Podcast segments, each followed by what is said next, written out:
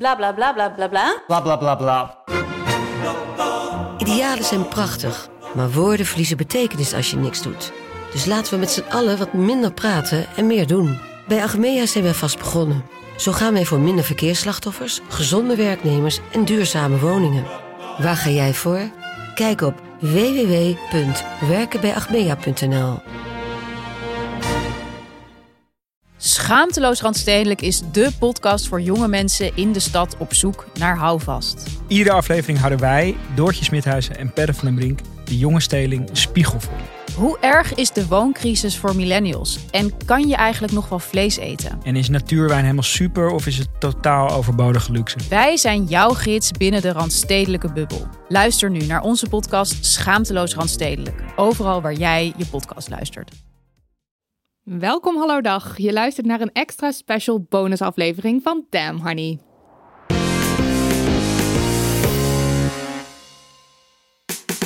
De podcast over shit waar je als vrouw van deze tijd mee moet dealen. Mijn naam is Marilotte. En ik ben Nidia. En zoals Marilotte net al zei, dit is een extra special, special, special bonusaflevering.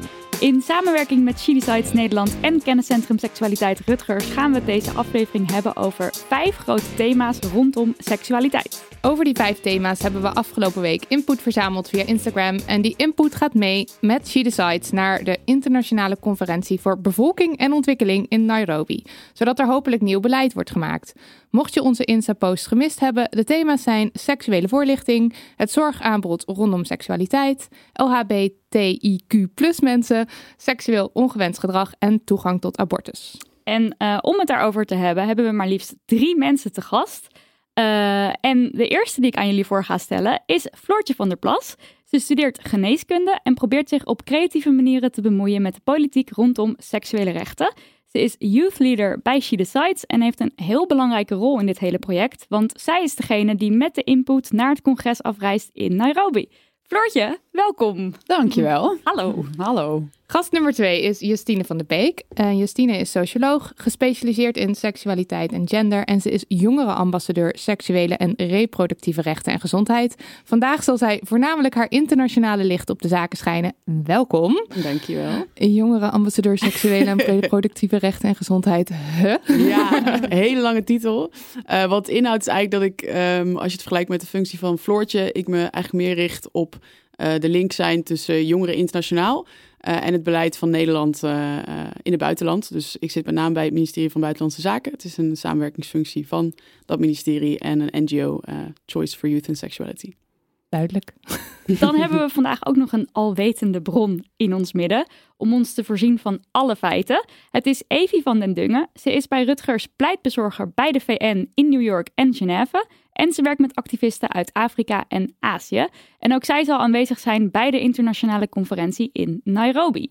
Uh, in deze aflevering zal ze bij elk thema korte feiten op ons go gooien als uh, ware fact machine. En we hebben dus zelfs een jingle voor haar het leven uh, ingebracht. Feiten met Evie. Deze jingle heeft Daniel speciaal voor jou gemaakt, Evie. Welkom. Als uh, wijze goeroe zijnde, uh, doe jij nog wel eens ooit iets onfeministisch? Nu je zo diep hierin zit? Ja, zeker. Want ik heb eigenlijk wel de leukste baan van Nederland misschien. Uh, met heel veel reizen en lobby bij de VN voor seksuele rechten.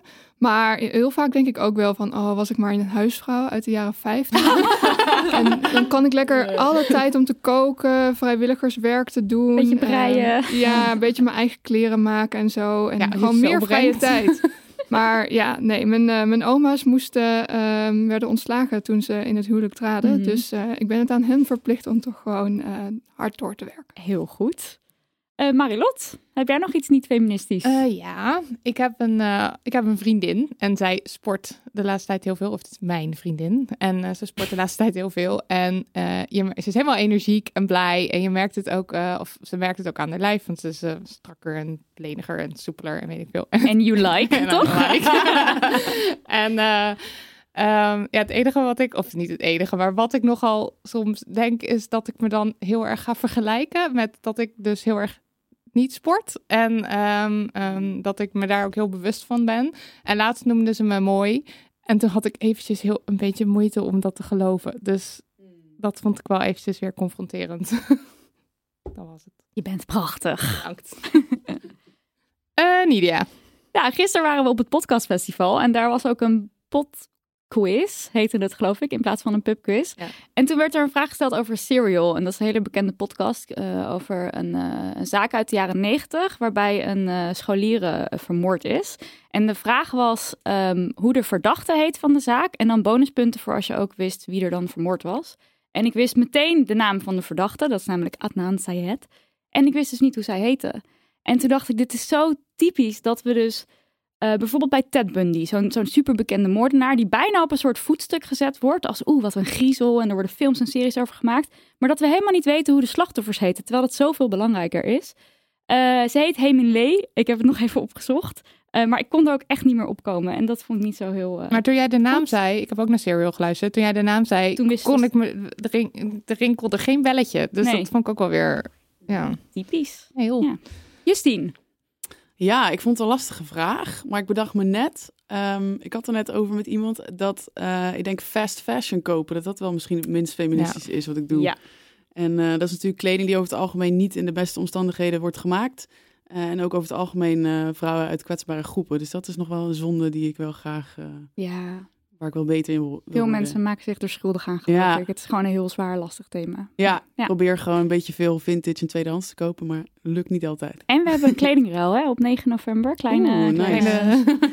kleine Sluipreclame. erin. Ja. Eh Floortje. Eh, ja, ik eh, was afgelopen week in New York bij de Verenigde Naties eh, vergadering. En daar, we, mijn hotel was om de hoek bij de, bij de VN-gebouwen. En daar was echt super veel beveiliging. Echt overal op elke straathoek stonden echt minimaal tien beveiligers, meestal mannen. Eh, en ik merkte dat ik er eigenlijk best wel goed op ging dat zij allemaal zo helemaal in pak waren. ja. in beveiligingpak. En dat ze dan zo mij gingen zeggen dat ik nog niet mocht oversteken. En daarna de weg voor me vrijmaakte en wel mocht oversteken. En ik ging er gewoon best goed op. En dat vond ik eigenlijk echt heel erg. Eh, maar ja ik, ja, ik ging er toch wel echt... Ja, dat ze de deur voor me openden en zo. Ja, vond, ja, ging er best goed op.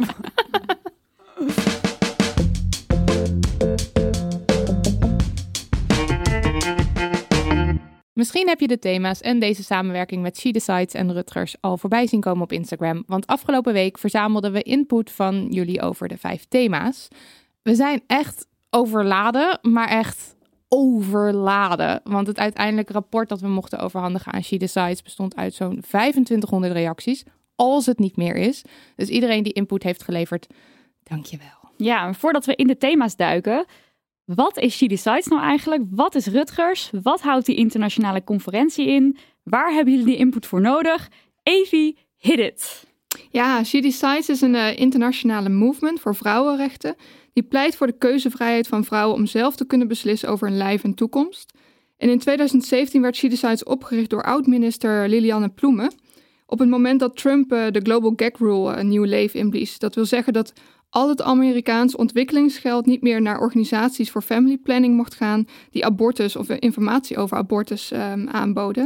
En het leverde een gat op van 600 miljoen.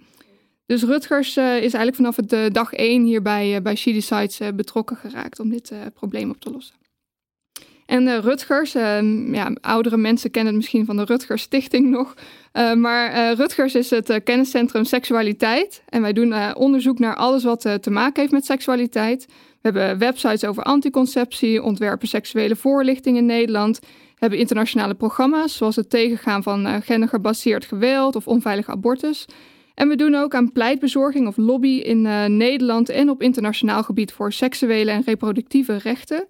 Met het laatste houd ik me eh, bezig en daar gaat ook een beetje deze aflevering over.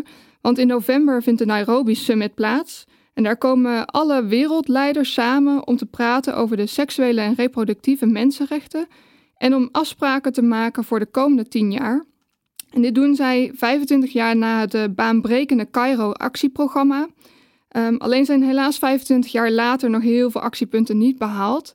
Eh, zoals het ehm, terugdringen van moedersterfte of kindhuwelijken, ehm, iedereen voorzien van toegang tot anticonceptie en het bieden van veilige abortus. Dus eh, er is nog heel veel eh, werk aan de winkel. En daarom gaan Floortje, Justine en ikzelf alle drie vanuit onze eigen rol naar die Nairobi Summit toe. En Floortje doet dat als ehm 25 ehm, She Decides Youth Leader. En misschien kan ze daar wat, wat meer zelf over vertellen. Ja, dat kan zeker. Uh, ja, uh, nou, dus 25 jaar geleden is, die, uh, is de eerste conferentie hierover geweest. en in het teken daarvan zijn er 25 jongeren vanuit 25 verschillende landen die dit jaar 25 worden of die ook uit 1994 komen in het leven geroepen door She Decides Global. En ik ben de Nederlandse youth leader die dus uit 1994 komt. Uh, en mijn taak is een soort van om uh, de informatie te verzamelen van de Nederlandse jeugd. Wat zij vinden dat er tot nu toe goed is geregeld, nog niet goed is geregeld. Wat er beter kan in alles wat te maken heeft met seksuele en reproductieve gezondheid en recht. Um, en vandaar dat we dus ook afgelopen week jullie input hebben gevraagd over wat jullie op deze vijf thema's belangrijk vinden. Dat er nog veranderd moet worden en waar jullie tegenaan lopen. Um, en alle informatie die we verzameld hebben, die gaan we uh, in een document voegen en als een soort van aanbeveling geven aan de Nederlandse overheid en aan She Decides Global om uh, te laten zien van nou, dit wil de Nederlandse jeugd anders. Dit willen wij in het beleid veranderd zien, zodat het voor ons hier beter geregeld is. Echt heel tof. En die 25 youth leaders, dat is echt van over heel de wereld, toch? Ja, dat is echt van over de hele wereld. Die gaan ook allemaal naar dit hele klimaatvriendelijke uh, conferentie in Nairobi. Um, uh, en die verzamelen allemaal input vanuit hun eigen communities of uh, land of regio. Met input vanuit de jeugd daar. Oké, okay, ja, ja, duidelijk. Cool. Dan gaan we van start met thema 1 en dat is seksuele voorlichting. Evie, welke feiten kan jij ons hierover vertellen? Feiten met Evie. Nou, samen met uh, SOA AIDS Nederland doet Rutgers onderzoek dat seks onder je 25ste heet. Uit onze gegevens uit 2017 blijkt dat de kennis van seksualiteit, voortplanting en SOA's op een aantal punten matig is en wat gedaald is ten opzichte van het onderzoek in 2012. Op school krijgt weliswaar vrijwel iedereen iets van informatie over seksualiteit, maar volgens de jongeren gaat deze informatie vooral over anticonceptie, voortplanting en SOA's of HIV. Vrij biologisch dus. Over consent, seksuele diversiteit, seksueel plezier en social media zegt de meerderheid van de jongeren geen of weinig informatie te hebben gekregen. Jongeren beoordelen de informatie die ze op school hebben gekregen met een 5,8, niet al te best. Onderzoek laat zien dat jongeren die wel goed zijn voorgelicht de eerste keer seks uitstellen, vaker direct met anticonceptie starten en weerbaarder zijn. Wij willen daarom dat iedere school in Nederland jongeren structureel voorlicht over seksualiteit. Dat is voor scholen nu nog te vrijwillig. In andere delen van de wereld zien we dat landen vaak huiverig zijn om seksuele voorlichting in het curriculum op te nemen. Soms gevoed door sterke oppositiecampagnes tegen seksuele voorlichting die gesteund worden door christelijke organisaties uit Amerika. Terwijl Nederland juist laat zien dat door onze seksuele voorlichting en toegang tot anticonceptie wij het laagste aantal tienerzwangerschappen en abortussen hebben. Ja, wow, een 5,8. Hoe was jullie uh, seksuele voorlichting op school. Zal je ook een 5,8 geven of lager, hoger? Um, ja, ik heb volgens mij echt een uur seksuele voorlichting gehad op de middelbare school tijdens nee. biologie. Hmm. En dan kwam zo dat hoofdstuk waar je eigenlijk het begin van het jaar dat je al drie keer had gelezen. Ja. Um, en uh, uh, ik kan me vooral nog herinneren dat mijn biologieleraar uh, zei dat als je het vrouwencondoom gebruikte, dat het dan voelde alsof je uh, een broodzakje neukte. Wow, erg. Ja, dat was echt heel erg. En toen dacht ik, nou, dat ga ik dus nooit doen. Want dan denken mensen dat ze een broodzakje neuken als ze met mij seks hebben. Uh, ja, dat is denk ik ongeveer het enige wat ik eraan uh, aan heb overgehouden. Wat je hebt Hele nuttige kennis. Ja, heel nuttig. heel nuttig. Justine? Ja, bij mij, bij mij ook zoiets heel erg gericht op de biologie.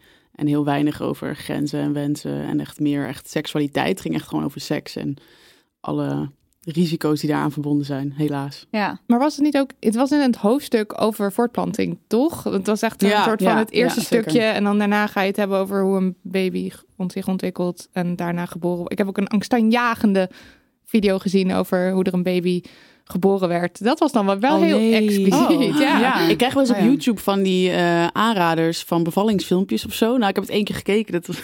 Ik loof. Waarom krijg jij dat? ja. I don't know. ik vind het ik fascinerend. Ja, ik vind het ook cool. echt raar dat we dus niet weten hoe dat eruit ziet. Ja, oké. Okay. Dus ik vind dat best, best wel goed dat het getoond werd. Het is wel redelijk expliciet natuurlijk, maar nou ja. ja maar ik vind het wel raar dat dat expliciet getoond wordt en dat we het dan met z'n allen niet hebben over seks. Ja. Uh, ja, nou ja, dat. Ja. ja. En we hebben een aantal vragen aan onze volgers gesteld. En eentje daarvan is: wat heb je gemist bij seksuele voorlichting? Uh, Floortje, wat was een beetje zo de, de uitkomst daarvan? Eh, nou, één quote vond ik eigenlijk wel heel goed. Dat was, ging over, eh, die zei letterlijk alles wat niet te maken heeft met piemels en soa's. Ja. Uh, waar denk ik iedereen het hier aan tafel in ieder geval heel erg mee eens kan zijn. En dat was eigenlijk ook de meeste, de meeste reacties gingen daarover. Uh, heel erg gemist is dat het ook gaat over plezier en dat je er niet alleen maar ziektes van kan krijgen en zwanger kan van worden terwijl je dat niet wil. Uh, dus dat het ook kan gaan over dat het leuk is om seks te hebben, hoe je dan leuke seks kan hebben, uh, wat seks dan überhaupt inhoudt. Dat het niet alleen maar om uh, piemel-vagina seks gaat, maar mm -hmm. dat het allerlei vormen kan aannemen.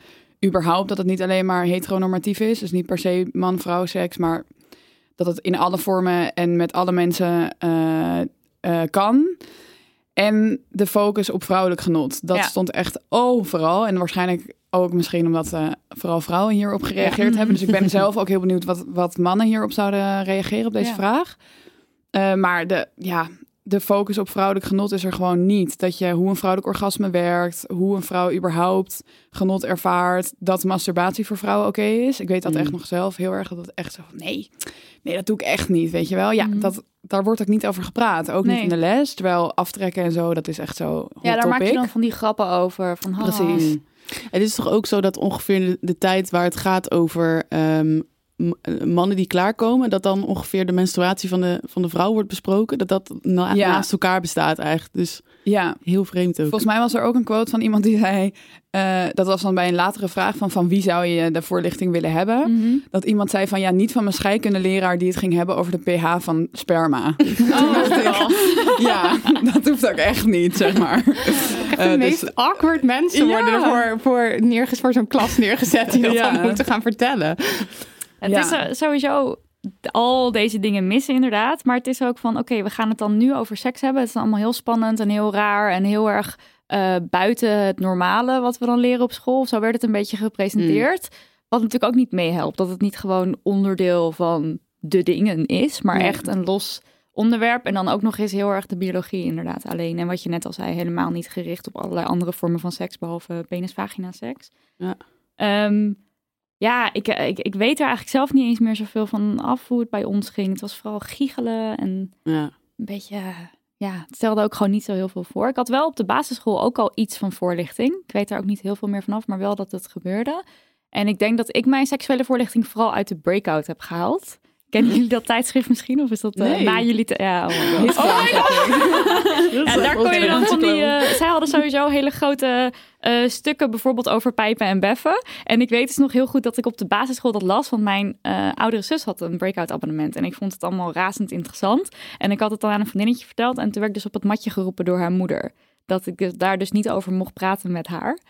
Eh, en ik denk dat mijn ouders het eigenlijk gewoon ja, als een vorm van eh, seksuele voorlichting zagen. Want zij wisten waarschijnlijk ook wel dat dat erin stond en dat ik het las. Mm. Maar dat ze het gewoon lieten gebeuren. Zo Ja. van, nou ja, dan lees je er tenminste over. Ik kreeg gewoon drie boeken in mijn handen geduwd. Ja. Ik weet ook nog waar ik zat. Ik zat zeg maar buiten tegen de muur van het huis. En mijn moeder gaf me die drie boeken.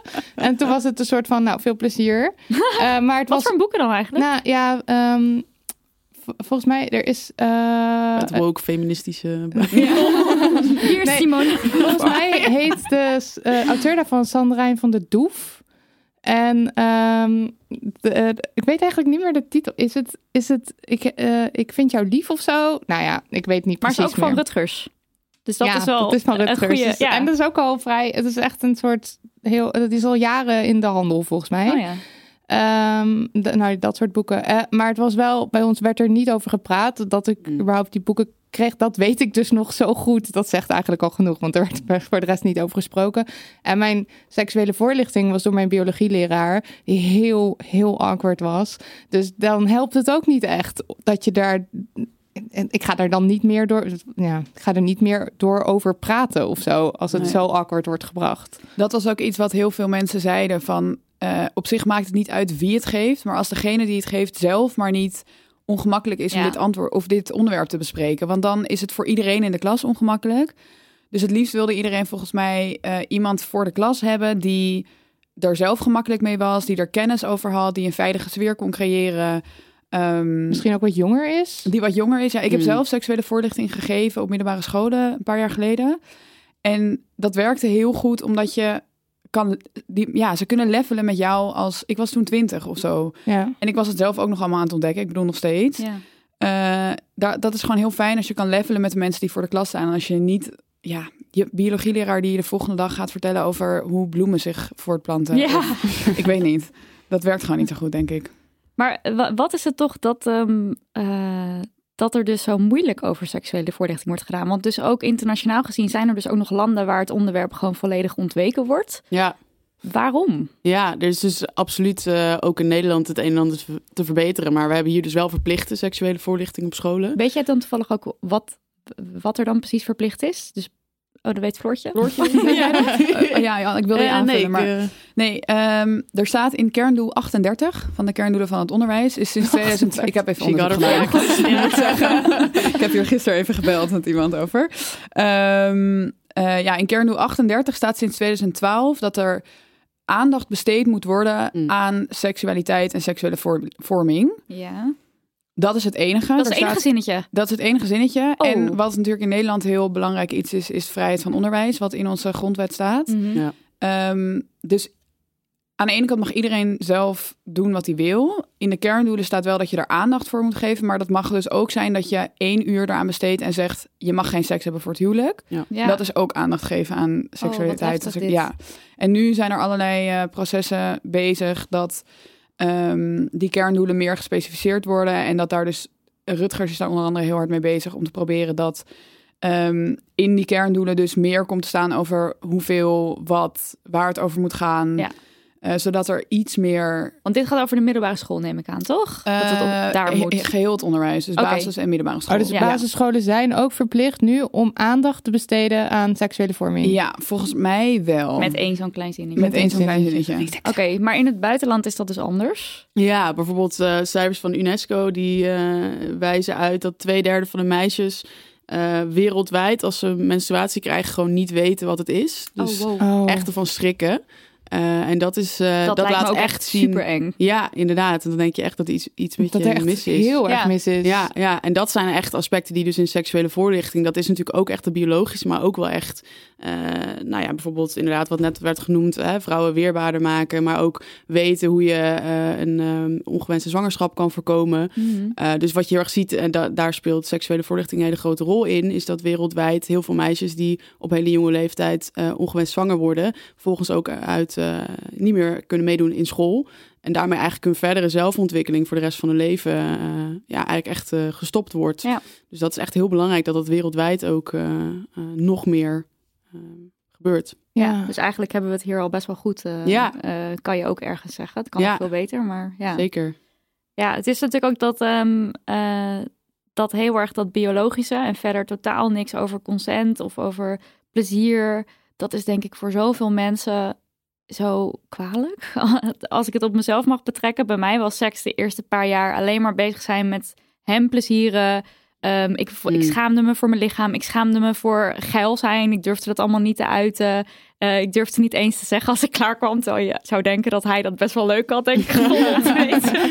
Super weird allemaal. Terwijl ik gewoon echt wel in een lange relatie zat ook. Dus het is toch zo heftig. Ja, dat ik heb allemaal het, niet eh, geleerd of niks over meegekregen heb. Ik- en ik heb het, hetero, het heteronormatieve deel ervan. Dat ik gewoon totaal niet... Ik, ja, nou ja, dan ontdek je dat je op vrouwen valt. Hoe ziet die seks er dan in godsnaam uit? Moet je dat... Scharen. Ja, Maar dat is toch ook een vraag die je vaak krijgt. Van, hè, maar hoe, hoe hebben jullie al seks met je geen piemel? Dat komt natuurlijk ook omdat Dat- ja. mensen gewoon helemaal niet weten van dat al deze ziet. dingen. Ja, dus eh, nee, daar kan zeker ook winst in behaald worden. Scharen is ook leuk. Heel goed. We hebben ook gevraagd hoeveel tijd eh, mensen zouden willen dat er aan de basis, op de basisschool en middelbare school aan besteed moet worden. Ja, wat, zou, wat denken jullie wat ideaal zou zijn?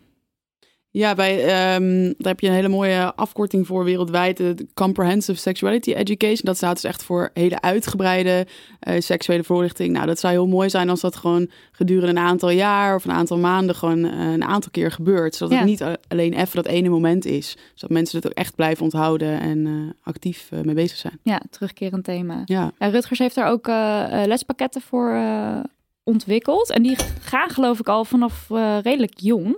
Dus Ja. al vanaf de Want we hadden een aantal mensen die zeiden: hè, basisschool, eh, wat moet mijn kind Ja. nou eh, op de basisschool over seksuele voorlichting eh, leren? Maar er valt denk ik voldoende te leren. Ja, want Rutgers heeft inderdaad kriebels in je buik voor de basisschool als lespakket en lang leven de liefde voor op de middelbare school. Uh, en op de basisschool gaat het dan heel erg over um, je grenzen aangeven. Hoe ga je überhaupt een soort van relatie aan met andere mensen? Um, heel erg ik en de ander, zeg maar. Ja. Um, en ook wel denk ik wat later op de basisschool van wat gaat er eigenlijk veranderen in je lichaam. Ja.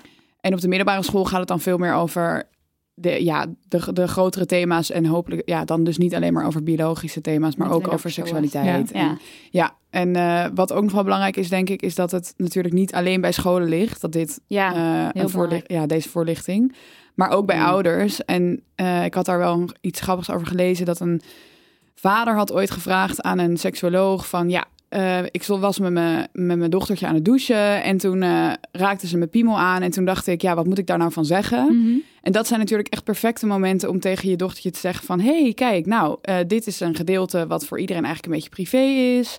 En als je daar aan wil zitten, dan kan dat als de ander het daarmee eens is. Of dus dat het een onderdeel wordt van een soort van het hele dagelijks leven. Ja. Waardoor het ook Mm. niet zo'n enorm, uh, ja, enorm onderwerp wordt. En dat vond ik ook wel een goede uh, quote van iemand die we kregen van... maak er niet zo'n drama van, het is een deel van het leven... dus behandel het alsjeblieft ook zo. Ja, halleluja. Heel goed. Je Ja. ziet ook dat dat vaak een angst is. Terwijl jongeren zijn er natuurlijk sowieso al mee bezig. Maar ook vaak een angst om dus uh, moderne seksuele voorlichting tegen te houden. Is, oh, maar dan stimuleer je Dan juist gaan dat ze allemaal heel veel jongeren... seks hebben. Ja, precies. Terwijl, Terwijl dat nu is helemaal niet kijken zo. ze dan misschien porno waar je niet Ja. per se uh, van wil dat ze dat als voorbeeld Ja, hebben precies. natuurlijk. Ja, Ja. zeiden jullie dat nou uh, laatst in onze voorbereiding hiervoor... Dat, er, dat het heel vaak voorkomt dat de eerste keer seks...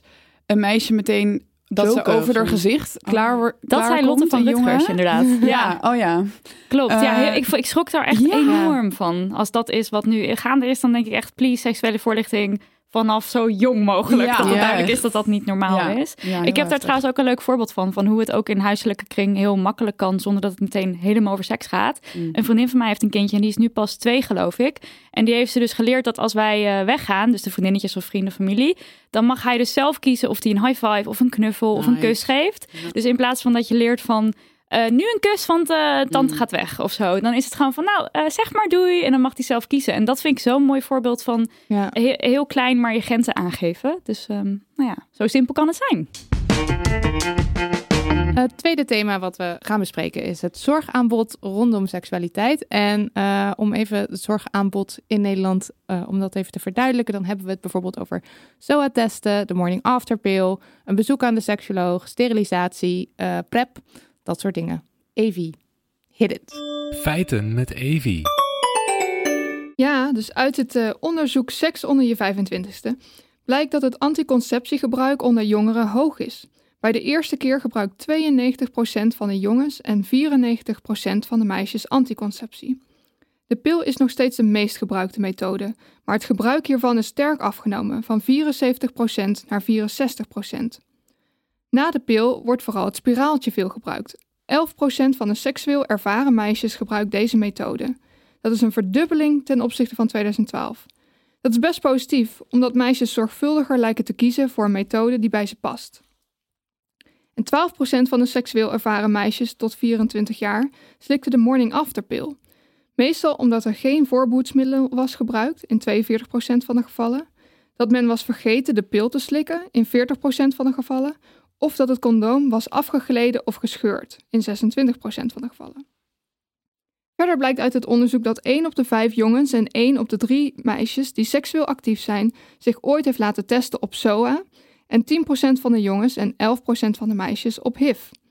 Ongeveer een derde van de jongeren gebruikt met nieuwe partners wel condooms, maar stopt hier na een tijdje mee. Aan alle jongeren die zich hebben laten testen is gevraagd wat de reden was om zich te laten testen. De belangrijkste redenen zijn dat iemand onveilige seks heeft gehad, zeker wil zijn dat hij of zij geen SOA heeft, of het slim vindt om zichzelf af en toe te laten testen. De belangrijkste reden om dit niet te doen is het idee dat ze helemaal geen risico hebben gelopen. En een andere reden waren dat ze geen lichamelijke klachten hadden. Homo- en biseksuele jongens laten zich vaker testen op SOA en of HIV dan heteroseksuele jongens. En er wordt vaker een SOA bij hen vastgesteld. De activisten waarmee wij werken in Afrika, Azië en Latijns-Amerika hebben het een stuk lastiger. Als zij jong zijn of niet getrouwd, kunnen ze vaak helemaal geen anticonceptie krijgen. In Pakistan bijvoorbeeld gebruikt bij maar 30% van de vrouwen anticonceptie en slechts 17% van de getrouwde vrouwen onder de 24 jaar. De helft van alle meisjes trouwt immers voordat zij 20 is. In Pakistan gebruikt bijvoorbeeld maar 30% van de vrouwen anticonceptie en slechts 17% van de getrouwde vrouwen onder de 24 jaar. Ja, internationaal is er ook nog wel uh, veel te doen uh, rondom het zorgaanbod. Um, er is uh, sprake van een zogeheten unmet need. Dat betekent eigenlijk dat er 214 miljoen vrouwen zijn wereldwijd die heel graag eigenlijk wel een zwangerschap zouden willen voorkomen, maar daar op dit moment niet mee bezig zijn of daar niet de middelen toe hebben. En um, daar is een klein deel die um, uh, gebruikt traditionele methoden, dus bijvoorbeeld onthouding of uh, voor het zingen de kerk uit. Uh, en een nog groter deel die gebruikt eigenlijk helemaal niks. Dus internationaal is dat ook nog wel een groot issue. 214 miljoen? Ja. Jeetje, wat een aantal. Ja. Ja, ik denk hier, hier in Nederland dat we, dat we best wel um, happy mogen zijn met het aanbod dat er is. Maar ik denk ook dat ook al is er veel, dat er soms nog wel drempels zijn voor mensen. En uh, een eigen ervaring rondom dit thema is dat toen ik dus dat vriendje had, waar ik het net ook over had, die had ik vanaf mijn veertiende. Um, dat in ons huis werd dus niet gesproken over anticonceptie of over seks in het algemeen. En dat betekent dat ik niet, ik durfde daar niet over te beginnen. Ik durfde niet naar de huisarts. Want wat nou als de huisarts het dan doorvertelt? Ik weet ook helemaal niet wat daar, hoe dat werkt. Dus als ik dat gedaan had, of het dan op een of andere manier bij mijn ouders was terechtgekomen. Ik weet niet of iemand dat Volgens mij daar informatie over gegeven. Artsen wel geheimhoudingsplicht. Dus zou er dan niet bijvoorbeeld een rekening ergens? Nou ja, dat kan. Ik weet het, ik weet het, het gewoon echt niet. Want ik was natuurlijk nog heel jong, dus dan hoefde ik misschien nog niet te betalen voor anticonceptie. Want het is tot je 21ste, toch? Uh, ja, dat klopt inderdaad. Um, je kan als je naar de huisarts gaat om, voor anticonceptie, dan kan je als je daarom vraagt uh, zorgen dat het niet de rekening via de zorgverzekeraar bij je ouders op de mat komt. Okay. Maar daar moet je echt expliciet om vragen dan. Ja, dus stel we hebben een jonge luisteraar die denkt van ik wil niet dat mijn ouders erachter komen. Dan kan die naar de huisarts gaan en zeggen ik wil het anoniem, anoniem, anoniem. En dan zou het allemaal moeten kunnen. Ja, in principe wel. Oké. Okay, ja. ja. En wat nog wel ook, uh, wat we heel veel terug hebben gekregen, is dat het aanbod is natuurlijk in Nederland heel groot. Mm -hmm. Maar uh, de kosten zijn ook best hoog. Okay. Voor anticonceptie is het tot je 21ste zit het in het basispakket. Uh, daarna niet meer. En voor SOA-testen zijn tot je 25ste gratis. Of tot en met je 24ste. En daarna moet je ervoor betalen. en die kosten zijn gewoon best wel hoog. Dus het, het aanbod is er, maar het is echt zeker niet voor iedereen uh, betaalbaar. Ja, en dus ook los van dat het betaalbaar is, heb je ook gewoon hele groepen mensen die dus misschien, zoals ik zelf, niet durfden. Dus als het thuis helemaal niet bespreekbaar ja. is, of dat je niet eens weet dat het bestaat. Uh, dus het, is, het wil niet zeggen dat elke groep uh, daar even makkelijk gebruik van kan maken. Nee, zeker. Nee. Ja. Uh, hebben jullie qua um, SOA-test of anticonceptie of iets ooit een, een drempel ervaren? Of is het voor jullie helemaal niet uh, aan de hand? Nou, ik heb die kosten, tenminste, um, ik, ben vrij ik ben een vrij late sekser. dus ik, uh, ik, pas na mijn 25ste uh, was het voor mij echt nuttig om een SOA-test een keer te laten doen. En dan val je dus als, als witte, witte vrouw opeens, die, ja, ik dacht toen nog dat ik hetero was, val je opeens niet in die risicogroep en is het niet meer gratis. Dus ik vond, daar liep ik al tegenaan. Um, Wat kost een SOA-test? 100 euro ongeveer. En als je dan ook nog want ik ben een vrij hypochonder ingesteld mens, dus ik wilde alles. En dan, uh, als je dan dus ook nog uh, de HIV-test wil laten doen, ben je zo nog 100 euro kwijt. Dus uh, dan ben je 200 euro, krijg je dan uh, op de aan, aan, rekening. Ja. Dus dat vond ik even slikken. En, um, maar ja, toen dacht ik, alles voor de gezondheid. Maar zou het jou weerhouden om het nog een keer te doen, bijvoorbeeld? Nee, ja, het zou mij niet weerhouden, want anders dan zou ik me er constant heel druk over maken. En dat is een groter ding dan dat het zoveel geld kost. Maar ik vind het wel echt heel erg duur. En er zullen zat mensen zijn die het gewoon ook echt niet, niet hebben. Kunnen, ja, ja. ja, precies. Uh, maar je kan dus tot je, tot je 25ste macht gratis. Maar uh, als je een risicogroep bent, ja, toch? hoe zit dat? Ja, dus je, hebt, je kan bij de GGD en bij de huisarts uh, SOA-testen laten doen. En bij de GGD zijn er een aantal risicogroepen. En als je daaronder valt, dan is het gratis uh, en het is sowieso anoniem. Maar dan moet je, en, uitgaan, dan moet je dus gaan uitleggen Ja, dus Waarom je je moet zo'n tot een vragenlijst risicogroep- invullen Ja. en, eh, op internet. En tot en met 24 ben je dus sowieso een risicogroep. En bijvoorbeeld eh, als je een sekswerker bent of als je sekswerkers bezoekt... of als je eh, eh, mannen die seks hebben met mannen... eh, dat zijn allerlei risicogroepen en dat moet je dan dus zeggen. Ja, en dat dan, vind ik ook best wel bizar al. Ja, dus als je 25 bent en je valt niet meer binnen die risicogroepen... dan moet je dus zelf betalen. En, En- bij de huisarts moet je sowieso... even kijken, dan, ja, dan valt het onder je eigen risico. Hm. Dus onder de 25, dan moet je je eigen risico betalen. En als, ja, deze 300 nog iets in Nederland. Dus als je dat nog niet had gedaan dat jaar, dan Moet is je het dat- best wel veel. Ik wilde wel zeggen, maar ik weet het niet meer. oh ja, nee, dan zeggen heel veel mensen die zeggen altijd, ja, dan doe je toch even zo een test en dan, dan voorzien je toch gewoon dat je in die risicogroep valt of dat, dat je een sms'je hebt gekregen van iemand, dat je zo. Maar Ja. ik vind dat nogal wat, dat er dus zoveel, eh, dat, dat je er zoveel, ofwel, of je moet alles op tafel, gooien, je moet dus een soort van ellende op tafel gaan gooien, Ja, dat je ja. binnen een risico en dat je heel veel risico loopt op een SOA-test en dan krijg je het gratis in plaats van dat het gewoon aangeboden wordt Ja, als iets. En als daar regelingen in zouden zijn, bijvoorbeeld dat het niet meer niet, niet vaker mag dan één keer per jaar, dat snap ik heel goed. Maar het zou toch wel gewoon. Ja, er is, vanuit eh, het ministerie van eh, VWS is er een, een bedrag beschikbaar gesteld aan de GGD om Mhm. gratis SOA-test te doen. En daar moet de GGD, die moet een verdeling maken. En er is Mhm. gewoon niet genoeg geld om voor iedereen gratis SOA-test te doen. Dus dat is wat erachter zit. Dus Oh ja. ja. de oplossing zou gewoon zijn Meer meer, geld geld. er naartoe. Ja. Dus misschien kunnen we het ministerie bij deze oproepen. Doe Ja. dat. En verder hebben we ook aan onze luisteraars gevraagd waar zij dan die drempel eh, ervaren. Eh, wat zijn daar ongeveer, wat, wat werd daar dan op gereageerd? We hebben dus net over geld gehad. Ja, dus geld was een hele grote, maar ook wel eh, schaamte om Mm. bijvoorbeeld een morning after pill te halen of om een SOA-test te laten doen. Ehm, en een paar quotes die we kregen waren ehm, eh, bijvoorbeeld eh, dat mijn arts straks denkt dat ik een onverantwoordelijke slet ben. Hmm, ja. Ja, dat is natuurlijk helemaal niet wat je überhaupt wil denken. En ik snap heel goed dat als je dat denkt, dat dat je tegenhoudt om naar de arts te gaan. Ehm, nu denk ik dat in principe de rol van de artsen is om hier totaal zonder vooroordeel eh, in te handelen. Dat gebeurt zeker niet altijd, dat geloof ik heel goed.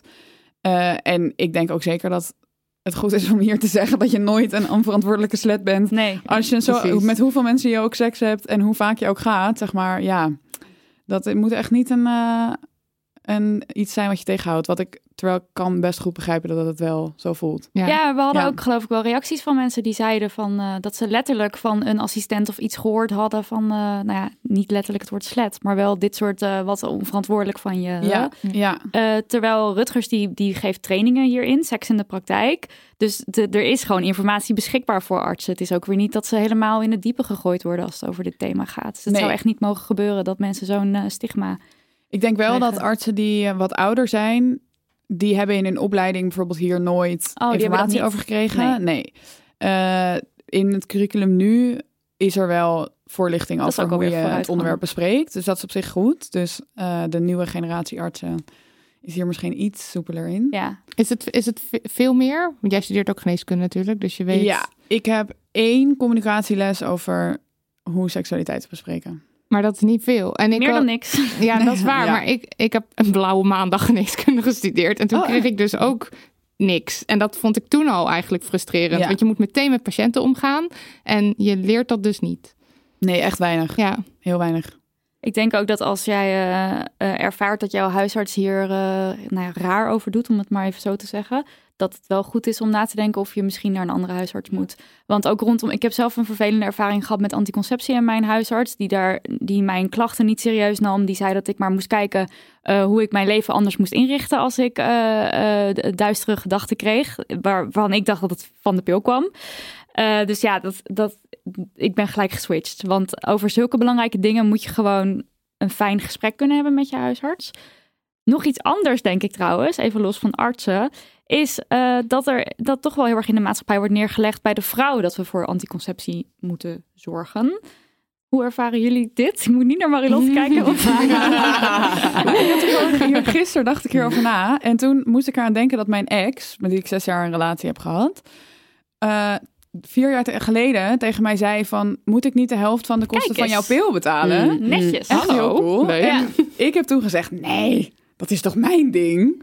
Waarvan ik nu echt denk, nee, helemaal niet. Dat is niet mijn ding. Dat Nee, is maar een niet gedeeld gek dat je ding. dat Ja. denkt, Nee. want zo onderdeel... Nee, eh, maar ik heb hem dus gisteren even een bericht gestuurd van... weet je nog dat je dat zei? Dat was Hier super is cool. het dikkie. feminist. Ja. Ja. Ja, ik heb zelf, eh, nou, mede door wat ik net vertelde van die duistere gedachten, dat ik geen, eh, geen hormonale anticonceptie meer wil. Eh, en dus gebruiken wij altijd condooms. Daniel en ik en we zijn dus al best wel lang samen. En mensen vinden dat dus heel raar. En mensen Mm. vragen altijd, vindt Daniel dat niet vervelend? Oh ja. ja. Vreemd, Ja, er was ook een quote van iemand die zei... dat toen ze had verteld dat ze een relatie had... en die niet meer pril was... Mhm. dat iemand van de GGD toen had gezegd... dat mijn lief wel erg veel van mij moest houden... als hij condooms wilde gebruiken. Nou, precies. Precies dit. ik, Iemand hoeveel van de GGD. Ja. Ja. Ja. Moet je nagaan hoe, hoeveel alle vrouwen die de pil gebruiken... van hun vriend houden. Dat ze iedere dag hormonen in hun lichaam stoppen. En we Ja. hebben laatst ook nog eventjes Ja. opgezocht wat, hoe lang een gemiddelde penetratie duurt. Ehm, dus zeg maar de, daadwerkelijk dat je dan eh, ehm, eh, penis en vagina seks hebt. En dat je er dus last van zou hebben als man. En dat het duurt gemiddeld zo'n 5 minuten en 24 seconden. Zoiets, ja. Zoiets. Ja. Dus dan gaat, het, dan, dan, dan, dan gaat het om zo'n kort tijdbestek. Ja, we hebben het uitgerekend. Als je dus een jaar lang elke dag gemiddelde penetra- penetratie hebt van 5,24 seconden, eh minuut en seconde, dat je dan dus uitkomt op 2,5 dag ongemak per jaar. Nou, ik weet, Ah. nou, ik echt, toen ik dus aan de pil was, het ging echt niet goed met mij. Ik wil die troep echt nooit meer slikken. Dan hadden we het echt niet over 2,5 dag. Het was gewoon elke fucking dag weer dat ik er last van had. Mm. Dus hallo, als je durft te zeggen dat dat dan vervelender voor de man is dan anticonceptie hormonaal voor mij was. Nou, dat vind ik echt een hele rare gedachte schandalig. die we met z'n allen hebben. Maar ook hier heeft Rutgers geloof ik weer een hele toffe campagne over. Eh, met filmpjes over gedeelde verantwoordelijkheid. Die zullen we wel even in de show notes zetten. Dus hopelijk ehm, helpt dat, dat iedereen hierover nadenkt. En dat niet alleen de verantwoordelijkheid bij de vrouw gelegd wordt. Ik wil graag ook nog heel eventjes iets specifiek zeggen over eh, een spiraal. Want eh, de indruk lijkt te bestaan bij veel artsen dat de spiraal geen effect heeft op je emoties. En ehm, eh, ik heb bijvoorbeeld wel een keertje gehad. Ik had een spiraal ooit. De hormoonspiraal dan, de hormoonspiraal, Ja, de. Mirena-spiraal, ja, sorry. Ja. Eh, ik heb een eh, Mirena-spiraal gehad. En vervolgens kreeg ik dus ook allemaal duistere gedachten. En eh, de huisarts die ik in eerste instantie sprak, die zei: nee, daar kan het niet aan liggen. Want het idee is dat het zo weinig hormonen zijn, dat, dat dat echt geen effect kan hebben op je emotionele gesteldheid. Terwijl dat overduidelijk wel zo was, want ik heb hem eruit laten halen en vervolgens brak de, De zon, zon, weer ja. door. Dat vind ik ook iets heel raars. Dat dat, eh, dat dat dus een soort van algemene consensus is. En dat je daar dus als... eh, je, je weet zelf als mens het beste wat er aan de hand is met je lijf. En hoe je reageert op dingen. Eh, en ik vind het... Ja, op dat moment vond ik het heel jammer dat ik niet serieus genomen werd. Maar ik vind dit dus ook dat niet serieus nemen en die weinige informatie over eh, hormonale anticonceptie, dat is voor mij dus een drempel. Ja. Waardoor Ja. ik dus uiteindelijk voor condooms heb gekozen en fijn. En ik ben er echt gewoon helemaal, het is helemaal prima. Ja. Maar het is best wel vreemd ook eigenlijk dat ik dus me niet daarin gehoord of gezien voel. Kunnen we ook nog heel even kort over PrEP hebben? Want dat hebben we dus wel gezegd. Maar we hadden best wel veel mensen die zeiden van... Hè, ik heb Wat er nog nooit dat? van gehoord. Oh ja. Wat is PrEP? Ehm, ja, PrEP is voor is een, is een iets wat je iedere dag slikt of rondom het moment dat je seks gaat hebben, als ik het goed heb. We kunnen eventueel een factcheck doen achteraf. maar- Ja. Ehm, eh, die dus een, een goede voorkoming is voordat je geïnfecteerd wordt met het HIV-virus. Ja. Ehm, je hebt ook PEP. En dat is iets wat je achteraf kan slikken als je denkt dat je in aanraking bent gekomen met het HIV-virus. Dat werkt minder goed. Ja. Eh, en het is best wel nieuw op de markt. Mhm. En volgens mij is de GGD nu ook allerlei onderzoeken aan het doen naar hoe dit goed gebruikt kan worden. En ehm, Ja. eh, ja. Ja, en die toegankelijkheid mag geloof ik ook nog wel een stukje omhoog, toch? Daar hadden we ook wat reacties over. Ja, er zijn echt al echt jarenlang al belangenvereniging, eh, verenigingen voor LHBT-mensen die zeggen van dit zou gewoon eh wijdverspreid moeten worden. Want Ja. het kan ongelooflijk veel infecties voorkomen. En er zijn, worden nu inderdaad eh, onderzoeken gedaan door de GGD waarbij bepaalde groepen mannen die seks hebben met mannen het voor een periode krijgen. Alleen ja, die verenigingen zeggen eigenlijk van we willen al heel lang dat het gewoon breed beschikbaar wordt. Ehm, dus wanneer komt dat moment? Ja, dat Ja. mag sneller. Mag Ja. nu. Ja. Dan hebben we ook nog de vraag gesteld aan de luisteraars van wat kan helpen om eh, over de drempels heen te komen. Wat waren daar dan? Wat zijn dan dingen die mensen zeggen? Eh, wat we echt het meeste terug hebben gekomen is anticonceptie in het basispakket. Ja. Geen leeftijdsgrens. eh SOA-testen gratis. Dus echt het kostenplaatje. Geld. Ja. En ja, dat blijkt gewoon en blijft heel belangrijk. Ja. Ehm, verder was betere voorlichting over soorten en maten van anticonceptie. En ook over wat anticonceptie op je uh, humeur kan doen. Ja, Hormoon-anticonceptie dus. Het is echt heel erg onderdeel van seksuele voorlichting. Uh, als je dit heel erg meeneemt, dan had ik me ook denk ik al veel vrijer gevoeld in welke keuze ik dan kon maken en wat er allemaal ja. beschikbaar was. Ja, ja, want nu denk je eigenlijk vooral oh, pil. Ja, en dat was ook wat de huisarts zei, hè? Dus je zegt, nou, ik, uh, ik heb ja. een vaste vriend en ik zou hem wel aan de anticonceptie. En dan is het gelijk pil. Ja. En dan ook ja. niet uitleggen welke soorten er zijn, niks. Nee. Het was gewoon, ik was stond binnen twee minuten weer buiten. Ja, ik had zelfs uh, op mijn vijftiende, toen ik acne had, dat mm -hmm. ik toen naar de huisarts ben gegaan. En toen waren die derde generatie pillen, eigenlijk met de heftigste hoeveelheid Ideale. hormonen. Precies, ja. Uh, die kreeg ik toen voorgeschreven. En dat was echt eigenlijk alleen maar voor mijn huid. Pas later werd ik seksueel actief. Mhm. Mm -hmm. Dus ook daarmee, dat is nu denk ik wel anders. Want daarna is er wel ophef overgekomen over de risico's van die pil. Maar ook de vanzelfsprekendheid waarmee eigenlijk zo'n best wel heftig gemiddel dus wordt voorgeschreven aan Ja. een 15-jarige. Van ja, weet je, ook al... Ook al uh, En daarna blijf je probleem dan ook huid. maar gewoon doorslikken waarschijnlijk. ja, ik heb een aantal jaren. Ja, Ja. ja. Ja, ik denk dat wat, zeg maar, als we het iets groter bekijken, wat gewoon sowieso het probleem is, dat er te weinig geld hier naartoe gaat, zodat er ook te weinig tijd is. Want huisartsen hebben natuurlijk Ja. vaak maar vijf minuten Ja. om je hier iets over te vertellen en hiermee te helpen. Uh, dus ja, dat kan ook niet totaal bij hun worden gelegd, Nee. dat er alleen maar... Ik wil ook zeker Iets- de schuld niet Nee, afschrijven. nee, nee, maar ik zit gewoon meer te denken van, het is natuurlijk groter. Want Ja. dat Ja. meer geld zou ook betekenen gratis anticonceptie, gratis SOA-testen, eh, meer voorlichting op scholen. Ehm, nou, op, op elk gebied kan er dan geïnvesteerd worden in seksualiteit. Ja. ehm, Dus in het leven geld. van de mens. Geld. Geef geld. geld. Gaan we naar thema 3. En dat is LHBTIQ plus mensen. Evie. Feiten met Evi. Uit het onderzoek Seks onder je 25ste blijkt dat 1 op de 12 jongens en 1 op de 8 meisjes zich niet uitsluitend voelt aangetrokken tot het andere geslacht. Jongens geven wat vaker dan meisjes aan dat ze zich alleen maar tot seksgenoten aangetrokken voelen. 3% van de jongens tegenover 1% van, de meisjes. Jongens hebben vergeleken met meisjes een negatievere houding ten aanzien van het afwijken van gendernormen en uitingen van homoseksualiteit. Zij keuren dit sterker af bij jongens dan als het meisjes betreft. Zo staat een kwart van de jongens negatief tegenover jongens die zich meisjesachtig gedragen en jongens die met elkaar zoenen op straat. Minder jongens staan negatief tegenover meisjes die zich jongensachtig gedragen en twee meisjes die met elkaar zoenen op straat. Gelukkig is het aantal jongeren dat uitingen van homoseksualiteit afkeurt sterk gedaald. In 2012 keurde namelijk nog de helft van de jongens en een kwart van de meisjes het af als twee jongens elkaar zoenen op straat. In 2017 is dat percentage dus vrijwel gehalveerd, gelukkig maar.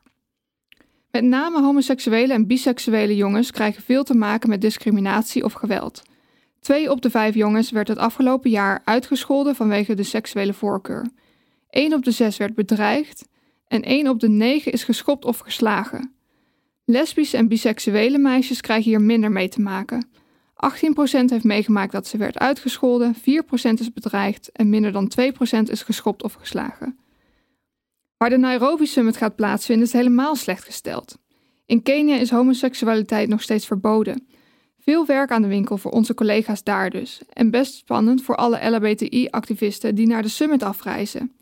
Want zij gaan daar naartoe, maar homoseksualiteit is verboden. Wij zorgen ervoor samen met de Nederlandse ambassade dat zij daar een veilig podium krijgen. Wow, Evie, dat is echt eh, heftig van Kenia.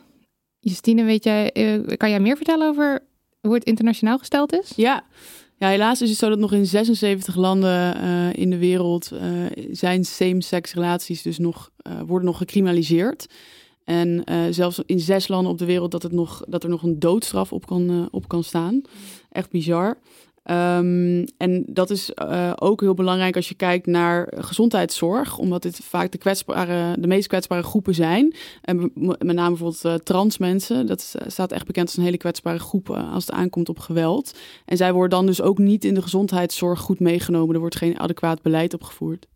Ik vind dat een heel raar idee dat ik er technisch gezien bij hoor. Ja. Als ik naar dat soort landen zou, als ik er dus ook daarheen zou gaan, dat dat dan gecriminaliseerd wordt. Vind ik een heel raar, ver van mijn show verhaal eigenlijk. Ja. En ik word er ook heel verdrietig van. En ik weet dat, um, dan heb jij het nog over criminaliseren, maar bijvoorbeeld trouwen, dat kan ook nog maar in iets van 20 plus landen ja. als uh, same-sex uh, koppel.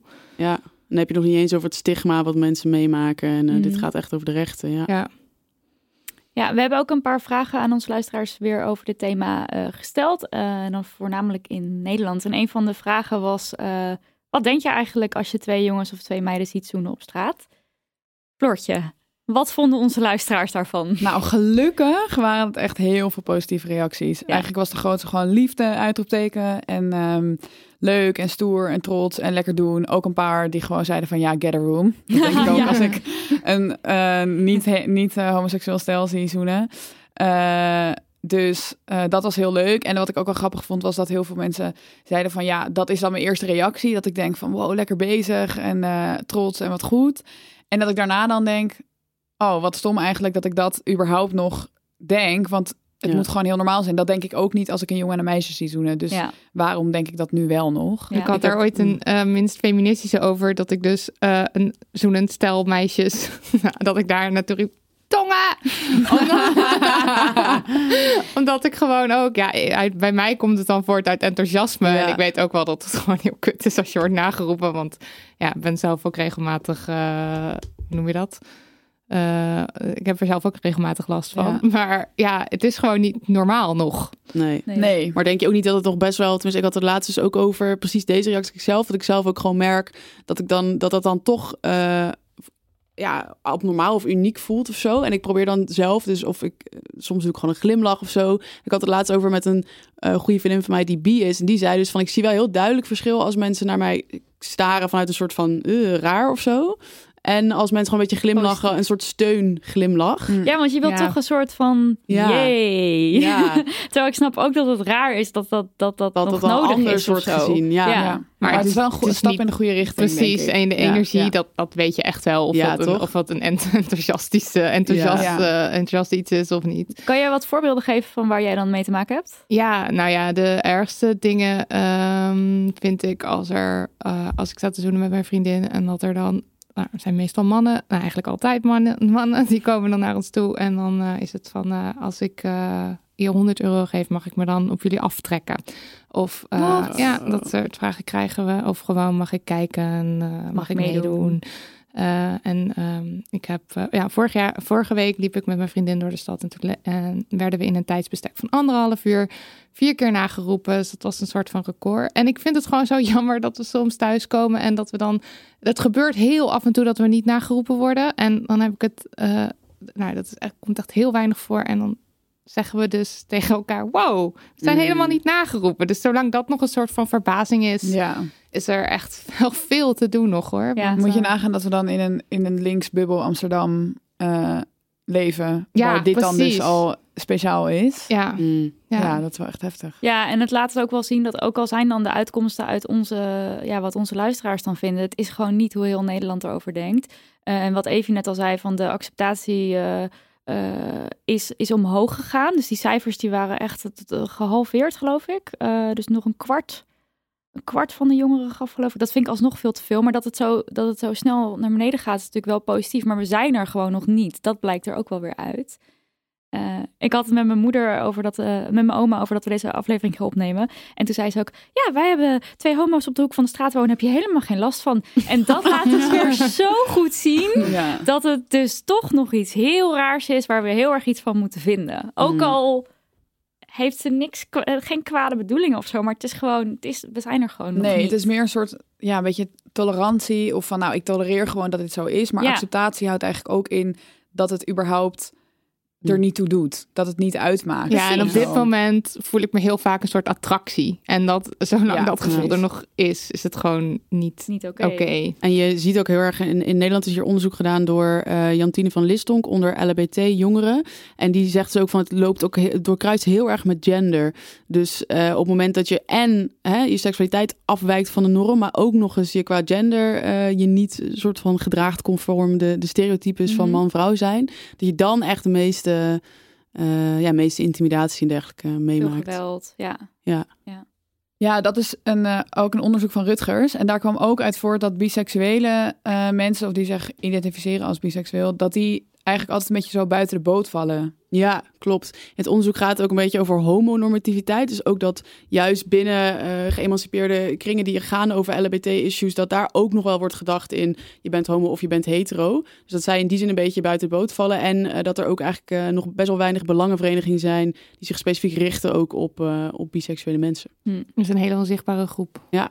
Hm. Wat kunnen we, wat zou er moeten gebeuren of wat kan er gebeuren om deze acceptatie te vergroten? Um, nou, dat was inderdaad ook een vraag die we hebben gesteld. En wat daar veel uit terugkwam, waren een paar grappige dingen, zoals Johan Derks op het matje roepen. en uh, micro-evoluties en empathie-injecties. um, maar wat de overal uh, antwoorden waren, was gewoon meer onderwijs, uh, meer begrip creëren bij mensen. Want als je iets niet begrijpt, dan is het ook heel moeilijk om je er, nou, om er om daar acceptatie voor te hebben. Ik denk dat de mensen gewoon voor het algemeen zo in elkaar zit. Ja. Uh, dus in seksuele voorlichting, um, uh, meer informatie over wat het is, hoe, welke soorten van identificatie er zijn. Ja, want uh, dit hoef je werkt. dus helemaal niet te noemen. Want we hebben net dan gehoord welk zinnetje er dan wettelijk wat je dan moet bespreken in seksuele voorlichting. Ja. En dit hele onderwerp, dit kan je gewoon overslaan. LBTI plus, kan je Ja. helemaal overslaan. Ja. Ik schrok daar trouwens ook van met eh, die documentaire, of documentaire, die uitzending van Boos over eh, die meisjes die rok aan moesten en de jongens mochten geen lange broeken aan. En dat ging over een school, het Calvijn College geloof ik in Zeeland. En toen zei die, eh, die directeur dat als je je dus eh, als je als jongen aangetrokken voelde tot jongen, dat mocht dan wel, maar je mocht geen vriendje hebben, want je mocht het dan dus niet uitvoeren. Mm. Oh ja, En dat, dat zegt dan een directeur van een school. En ik, ja, ik ben dan dus toch weer te naïef. Dan denk ik dus toch dat we verder zijn dan dit. En dit was gewoon een enorme school waar heel veel kinderen. En dan is dit Mm. één school. Maar er Ja. zijn natuurlijk heel veel scholen eh, waar dit nog zo. Ja, dus wel homo zijn, maar niet homo doen. is. Dat was het, Ja. hè? Ja. Nou ja, ja, dat is echt. natuurlijk ook wel veel reacties die je krijgt en die we ook wel terug hebben gelezen, wat die mensen krijgen van. Ja, ik vind het prima als mensen dat zijn, als ze maar niet zo overdreven doen. Oh ja. Of Ja. als ze het maar niet zo overdreven zijn. Acceptatie onder voorwaarden. Ja, Ja. precies. Ja. Ja, ik denk dan, ga, we moeten met z'n, met z'n allen massaal op straat gaan staan tongen. En dan zou ik Ja. dat je over de tongen de mensen heen valt. Ja. Ja. Want dit, Maar ja, tegelijkertijd doe je dat niet altijd. Nee. Want ja, Ja. Ja, het is een beetje een cirkel van Ja. ja. dan word je nageroepen en dat is ook niet leuk, dus ga je het niet meer doen, dus zie je het minder. Ja. ja, Dus ja. Ja, en wat iets anders is, wat denk ik heel goed zou zijn, wat ook eigenlijk iedereen zei, is representatie en normalisatie in de media. Ja. En dan representatie dus laat zien dat dit er is, dat er Mhm. meerdere mogelijkheden zijn. En normalisatie geef, maak het dan niet, eh verweef het niet in een verhaal wat gaat over eh, coming out of... ehm, en dat het dan weer moeilijk en ingewikkeld en Precies. emotioneel is. Maar iemand is gewoon gay bijvoorbeeld. En dat is, eh, dat is, dat is niet op de voorgrond. Even shout-out naar eh, Anne Plus. ja. En Ja. eh, naar Orange is the New Black ook. ja. Dat zijn gewoon Ja, maar ook bijvoorbeeld series. trans mensen. Wa- Want gay personages denk ik dat die langzaamaan wel meer, Ja, ja, denk ik ook. meer getoond worden. Maar Ja. er valt ook nog zoveel te behalen voor trans mensen die ook zoveel meer geweld nog ervaren dan andere groepen. Daar moet echt gewoon meer eh, informatie over, of informatie, gewoon meer representatie Ja, over ja. komen. Een. Netflix-serie. Ja, ik wilde net zeggen. Boos. Helemaal weg van. fantastisch. Heel Ja. Echt heel erg goed. En die, en die acteurs ook. Dat Ja. zijn allemaal, allemaal trans. Ja. Eh, voor zover ik weet. Nou, dat is... Ja, nou, ik weet niet helemaal voorbeeld. zeker, maar ik heb volgens nu een paar op Instagram. Volgens mij wel, ja. Hele coole mensen. Ja, Ja. echt tof. Ja, je ziet natuurlijk Netflix, die is hier sowieso al mee bezig. Maar het zou gewoon fijn zijn als er ook meer eh, Nederlandse producties Mm, ook eh, ja. gemaakt worden. ja. Denk ik dat dat heel goed is. Het vierde thema is een wat zwaarder thema, eh, namelijk ongewenst seksueel gedrag. Evie. Feiten met Evi. Uit het onderzoek Seks onder je 25ste blijkt dat het aantal jongeren dat te maken krijgt met seksuele grensoverschrijding iets is afgenomen. Toch blijft dit een enorm punt van zorg. In Nederland krijgt ruim 4 op de 10 vrouwen en 1 op de 6 mannen voor hun 25ste te maken met seksuele handelingen tegen hun wil. 11% van de meisjes en 2% van de jongens is ooit gedwongen om seksuele dingen te doen die ze niet wilden. Jongeren tussen de 18 en 23 lopen een nog groter risico, zowel als slachtoffer en als dader. En in studentensteden lijken jongeren nog meer risico te lopen dan het landelijk gemiddelde. Jongeren die seksueel geweld meemaken praten hier vaak niet over met anderen. Dat geldt vooral voor jongens. 38% van de jongens die seksueel geweld meemaken heeft dit aan niemand verteld. De vrouwenactivisten waar wij mee werken in Latijns-Amerika strijden tegen het zogenaamde feminicide. Verspreid over die regio worden namelijk gemiddeld 12 vrouwen per dag vermoord. Het tegengaan van genderstereotypen en de patriarchale cultuur moet de oorzaak van dit geweld wegnemen. Bijvoorbeeld door seksuele voorlichting, waar je ook praat over consent. Ja, de uh, World Health Organization die zegt ook eigenlijk als we geweld tegen vrouwen als een, een ziekte zouden zien, dan zou het eigenlijk beschouwen als een epidemie. Zo Mhm. groot uh, zijn de cijfers. En die verschillen echt van 35% tot 70% van de vrouwen die het uh, wereldwijd heeft meegemaakt. Uh, en wat je eigenlijk ziet in Nederland en in het buitenland is dat met name geweld door een partner, een huidige partner of een ex-partner, um, eigenlijk het grootste deel uh, van het geweld uh, uitmaakt. Dus we denken heel vaak van, oh, het is een vreemde die... Ja, de enge man in de bosjes, de precies. mythe van de enge man in de bosjes. Precies, ja, ja. Dus eigenlijk zowel als bij fysiek en seksueel geweld gebeurt, is eigenlijk met name het vaakst binnen die beschermde kring juist. Ja, ik had toevallig hier een CBS-onderzoekje laatst van voorbij zien komen. Uh, dat ging over uh, hoeveel mensen er in Nederland vermoord zijn. Uh, heel heftig thema. en er zijn 43 vrouwen in Nederland vermoord. En 80, bijna 80% daarvan is dus door een ex-partner of door een partner vermoord. Dus juist die huiselijke omgeving die fijn en veilig zou moeten zijn, is gevaarlijk voor vrouwen. Ehm, ja, dat ja, het zijn gewoon hele heftige cijfers, vind ja. ik elke keer weer. Um, nou is natuurlijk dit thema, dit is een heel breed thema, want um, nou, ik heb het nu zelfs over moord, dus dat is gelijk echt een van de, me, nou, dat is het meest heftige scenario. Uh, maar er valt natuurlijk heel veel over onder ongewenst seksueel gedrag. Um, en wat ik zelf altijd lastig vind, is dat je dan, als je dus een mindere heftige vorm hebt meegemaakt, dat je dat dan dus gaat wegpraten als zijnde niet zo erg. Ik hoef geen hulp of ik hoef geen zorg, want het viel ook wel mee. En ja, ik denk dus dat we er veel meer over moeten praten om dat ook weg te halen bij mensen. Dat je er altijd over moet kunnen praten. Ik denk dat dat het hele mooie is aan de MeToo-beweging die eigenlijk heeft Ja. laten zien. En heel veel vrouwen, ik zelf ook daarover heeft laten nadenken. Van, oh ja, wat zijn eigenlijk al die kleine dingen die ik ook heb meegemaakt, die eigenlijk ook ongewenst zijn. En die er Eh, ook toe doen. Absoluut, Ja. ja. Eh, daar hadden we ook een hele mooie reactie over binnengekregen van iemand die zei van... eh, ja, na de MeToo-movement dacht ik eerst, toen dat net een beetje opkwam van... oh, dat is mij niet overkomen. Maar toen ze er langer over na ging denken... dat ze opeens allerlei situaties eh, kon bedenken. Ik ben ook heel blij dat, ehm, nou ja, onze vraagstelling was ook vrij breed natuurlijk. Dus iedereen heeft zich volgens mij heel erg vrij gevoeld om eh, alle eh, ervaringen die ze hebben mee te tellen. Daar ben ik heel blij om. Allereerst wil ik eventjes onze luisteraars en volgers be- bedanken voor alle reacties. Want oh my god, het waren er veel. Ehm, er waren ook hele heftige bij, waar wij zelf ook erg van onder de indruk waren. Dus veel dank voor jullie openheid en voor jullie eerlijkheid. Want we hebben er ook echt wat aan. Ja, ja het Eh, is wel heel ja, wel, eh, bijzonder dat mensen het eh, durfden met te delen. En ook heel goed, denk ik. Ehm, ja, we hebben verschillende vragen ehm, online gezet. Bijvoorbeeld dus, heb je wel eens ongewenst seksueel gedrag ervaren? Floortje, wat was daar de uitkomst? Ja, de uitkomst was eigenlijk helaas eh, ja en qua setting waar niet. Ja. Eh, en toen ik dat las, dacht ik echt weer, oh, wat is dit eigenlijk echt vreselijk. Want Mhm. echt bijna iedereen reageerde met ja tijdens uitgaan, in de kroeg, op straat, in het openbaar vervoer veel, eh, op de werkvloer. ehm, eigenlijk, ja, waar niet. En Ja, dat gewoon vond je hele eigenlijk- leven. Ja, en toen dacht ik er ook aan van, ik kijk niet eens meer op ongeveer als iemand iets naar me roept op straat. Want dan denk ik, ja, hoort erbij. Terwijl, nee, het Ja. hoort er echt helemaal niet bij. Ja. En, eh, en ik denk dat bijvoorbeeld op de werkvloer is natuurlijk nu een thema wat echt steeds meer terugkomt. En wat ook in die hele MeToo-discussie veel meer naar boven kwam. Want daar heb je natuurlijk ook nog eh, machtsposities. Ja. Ehm, dat is bijvoorbeeld iets waar het platform Ambitieuze Meisjes zich veel over uitspreekt. Ehm, eh, en Rutgers trouwens ook. Eh, van hoe moeten we daar nou mee omgaan? Want dat zijn, het zijn vaak ook gewoon echt lastige situaties. Want Heel. wat zeg je nou tegen bijvoorbeeld je dansleraar die jou eh, aanraakt om te laten zien hoe je een houding beter moet doen. En terwijl je dat niet prettig vindt.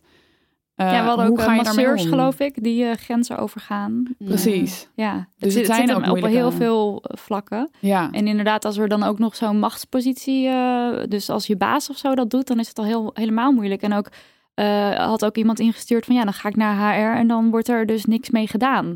Ja, dat kan natuurlijk niet. Dat dat, dat Nee. iets is wat nog steeds gebeurt. Dus dan durf je al die stap te maken om naar HR te gaan, wat supergoed is. En dan krijg je, Ja. krijg je geen, eh, geen vervolgstappen. Ja, en je krijgt natuurlijk als iemand, er was ook een reactie van iemand die zei van ja, toen eh, sloeg die ene collega, mannelijke collega, mij op mijn bil. En toen zei ik, hey, doe even normaal. Mhm. En dat iemand anders toen zei, ja, kom op, stel je niet zo aan. Moet kunnen. Moet kunnen, Ja. precies. Maak er niet zo'n ding van of Ja. zo. Ja, dat is natuurlijk Mm.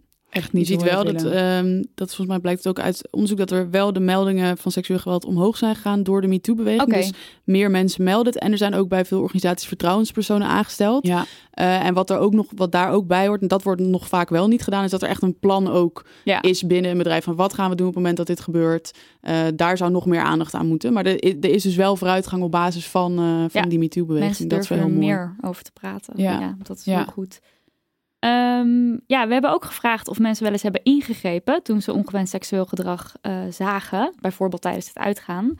En zo ja, hoe ze dat gedaan hebben. Ehm, best wel mooie resultaten ook daar. ja zeker. Ehm, eigenlijk veel die het deden met afleiden. En dat vond ik echt...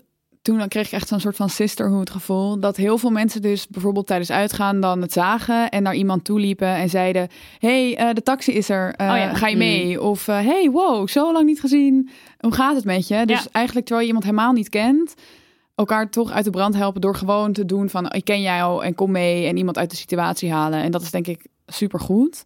Ik heb toevallig net een cursus gehad over ehm bystander intervention bij eh, harassment. En daar was dit ook echt een van de, van de meest, eh, ja, een van de manieren die het meest werd aangeprezen van doe dit, want je de-escaleert de situatie. Eh, je, je wil natuurlijk eigenlijk niet dat zo'n situatie überhaupt escaleert in geweld. Want het is natuurlijk soms ook best wel onveilig om in te grijpen. Dus zo de-escaleer je het en zo haal je iemand uit de situatie en kan je met iemand weglopen en kan je iemand vragen van hey, ben je oké? Ja. Nood naar Rutgers eh, campagne. Wat er, ja, ben je oké is gewoon zo'n goed goede een hele om te simpele zeggen. vraag. En als iemand denkt van, hè, eh, ja, zo van, er is hier, er is letterlijk niks aan de hand. Ik sta hier gewoon eh, Oh, te prima. kibbelen met eh, mijn vriend, want dat doen we altijd zo. Dan is het ook geen rare vraag. Want Nee. het is gewoon heel toegankelijk om dat even aan iemand te vragen. Hebben Ja. jullie wel eens ingegrepen bij zoiets? Ik heb wel eens bij een vriendin, eh, als zij... Maar ik moet zeggen dat echt bij, bij onbekenden... Maar ja, heb ik dat volgens mij nog niet gedaan. Maar wel echt bij een vriendin die inderdaad eh, een beetje tussen gaan dansen. En, eh, Ja, en want op die inderdaad, je vriendengroep, die hou ik ook altijd in de Ja, gaten. Maar ik ja, weet dus niet zeker een- of ik nou misschien oblivious ben voor de ja, rest. same. Nee. Zit ik ook over na te Maar ik had het wel laatst in de supermarkt dat er een, eh, een vrouw en ik denk haar partner rondliepen. En hij was de hele tijd heel naar, een beetje op een hele nare manipulatieve manier aan het pesten of zo. Mm. Het, ik kreeg er echt een heel naar gevoel van. Toen heb ik eerst een soort van tien minuten eh, moed verzameld om daar iets van te zeggen. En een beetje zo tussen de schappen zo achter ze aangelopen. En toevallig moest ik dan ook hele tijd chocola of weet ik veel wat kopen. Wat zij ook moesten kopen. En toen op een gegeven moment dacht ik, nou kom op, doe iets. En toen zij net even een beetje zo apart stond, zei ik van, hey, is alles oké? Eh, gaat het goed? Kan je iets doen? En toen zei ze, ja, hij is dronken en vervelend, maar het is Oh. oké. Oké. Toen dacht ik nog steeds, meh, ik weet niet. Ja. Ik vind het wel echt wel een dappere situatie van jou. Ja, Eh, want in de ook. supermarkt zou ik een hele hoge drempel ervaren om daar dan iets over te vragen of te zeggen. Ja. Ik zou Ja, wel denk ik inderdaad hoor. een beetje achtervolgen, maar echt iemand aan durven spreken. Vind ik echt heel goed dat je ja, dat gedaan ik vond ook wel echt, ik had ook wel echt een adrenaline kick daarna van, oh mijn god, dit is net gebeurd. Ja, Ja, het is ook gewoon wel spannend, maar wel echt heel goed dat het gebeurt. ja. En Ja. dat mensen dat doen voor elkaar. Ja. Ja. Ik, wa- ik was laatst geïnterviewd eh, door Volkskrant over ehm, eh, ongewenste eh, aanrakingen in de trein. Want dat is me Mm. overkomen. En eh, de journalist die was het zelf ook overkomen. En zij zei dat ze huilend en schreeuwend in de metro zat en dat niemand iets deed. Ja. Oh, wat Ja. erg. En daar schrok ik echt heel erg van. Want daar Ja. is ook geen twijfel meer. Ik- Ik kan me dus voorstellen als je in de supermarkt achter mensen aanloopt en je weet het niet zeker en dan vraag je het. Maar als iemand aan het huilen en schreeuwen is, dan, dan is toch je reactie: oh my god, ik moet iets doen, ik moet helpen. Ik snap daar echt helemaal niks Ik van. ook niet. En het was ook. Kijk, ik, heb, ik, eh, ik schoot in de freeze, dus ik heb dat niet kunnen doen. Maar ik had altijd de overtuiging dat als ik dan wel was gaan schreeuwen, Mm. dat mij dan wel, dat iemand dan wel iets, eh, al was het maar iets lief zeggen of zo.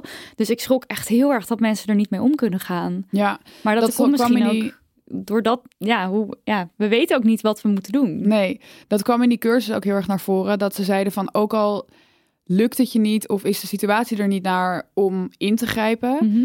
Om achteraf dan naar iemand toe te gaan en te zeggen Ja. van... hey, ben je oké? Is er wat? Dat doet zoveel met iemands trauma. Omdat je dan dus direct na het, na het evenement, zeg maar, of het event...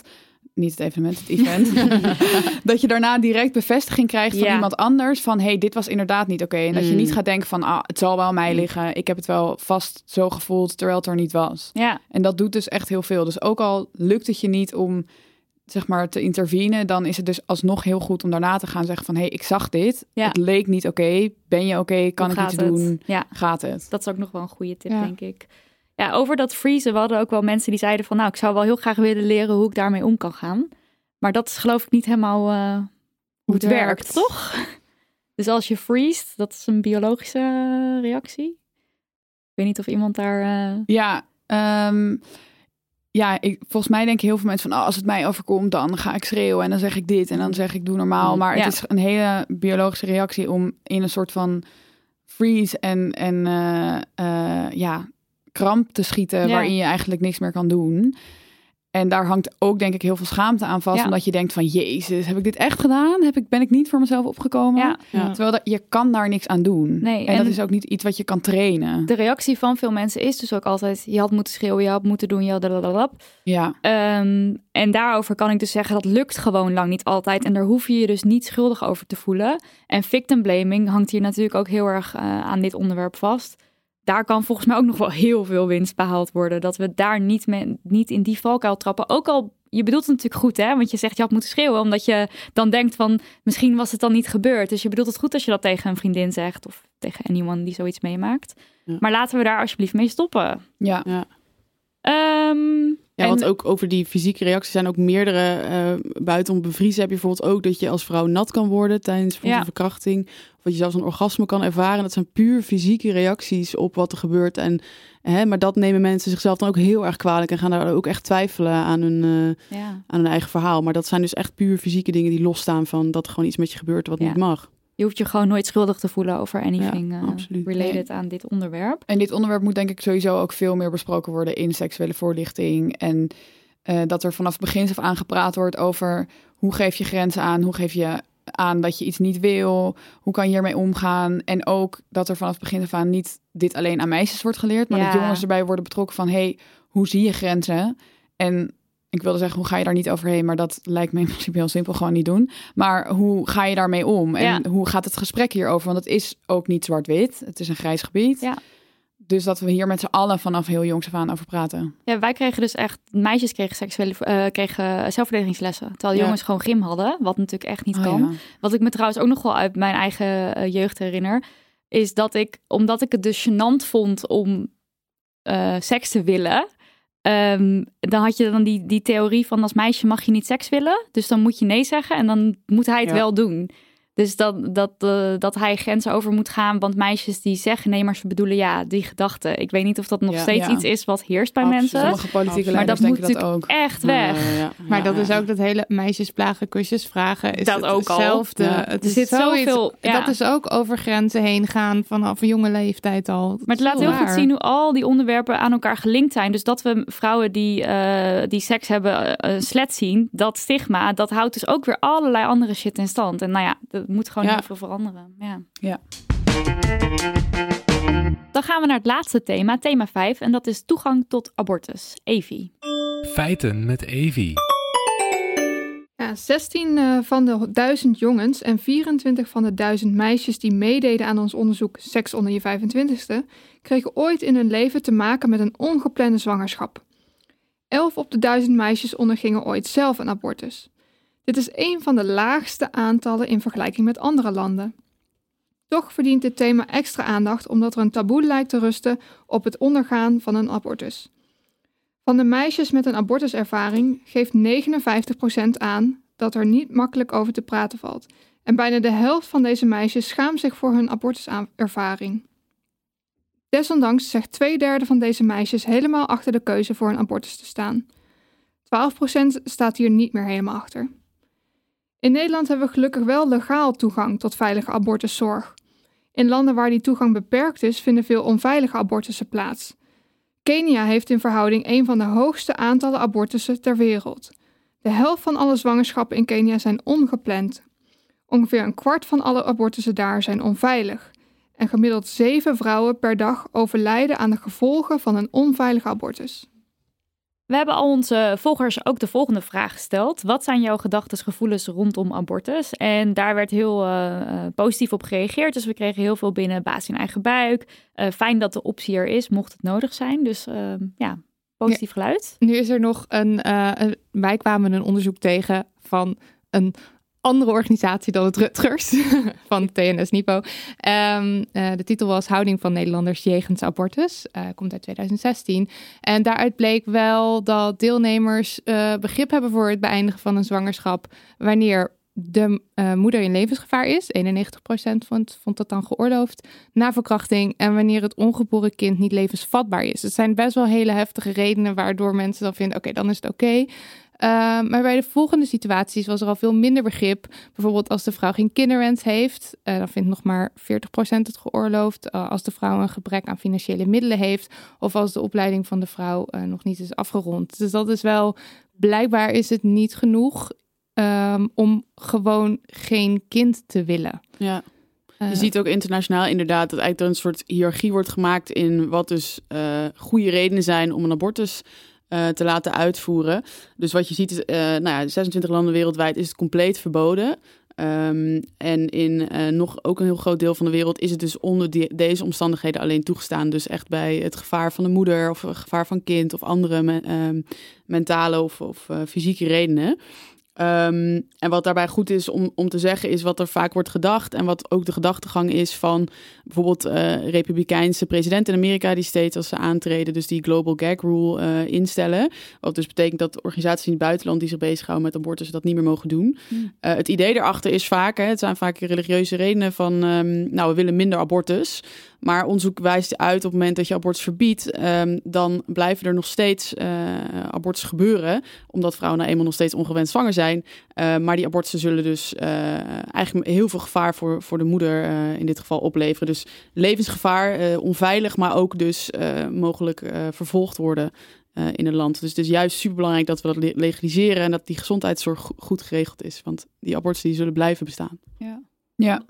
Het is zelfs zo dat uh, wanneer de, er geen uh, legale toegang tot abortus is, dat de abortus rates met 40% omhoog gaan. Uh, en dat er dus eigenlijk 40% meer onveilige abortus plaatsvinden. Um, dan wanneer het legaal is en wanneer het goed geregeld is.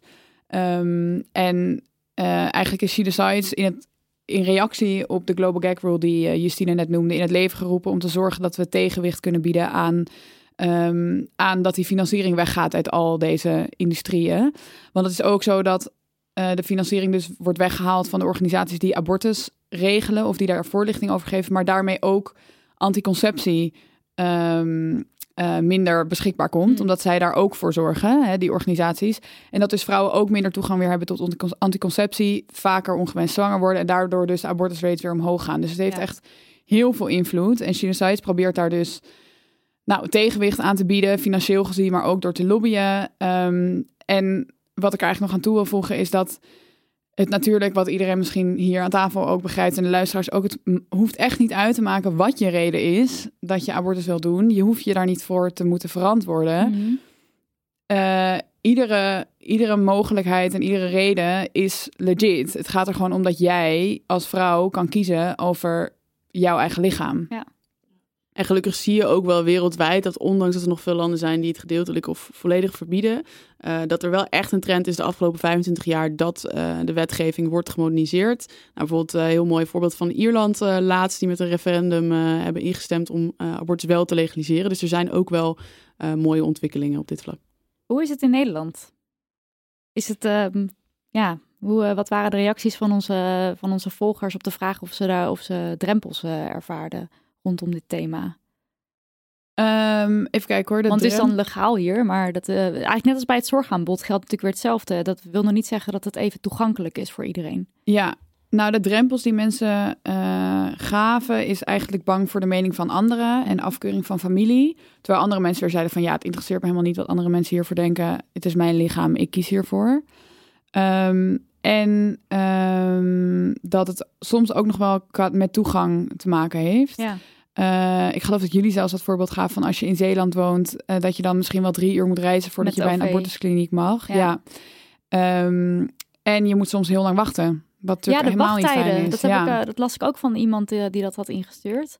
Ja, en dat reizen. Je kan dan nu misschien denken van... ach ja, nou ja, dan, dan maak je daar een dag voor vrij. Maar je be- stel je bent een meisje van 15... of je bent een iemand van 15, laat ik het eh, wat neutraler eh, bespreken...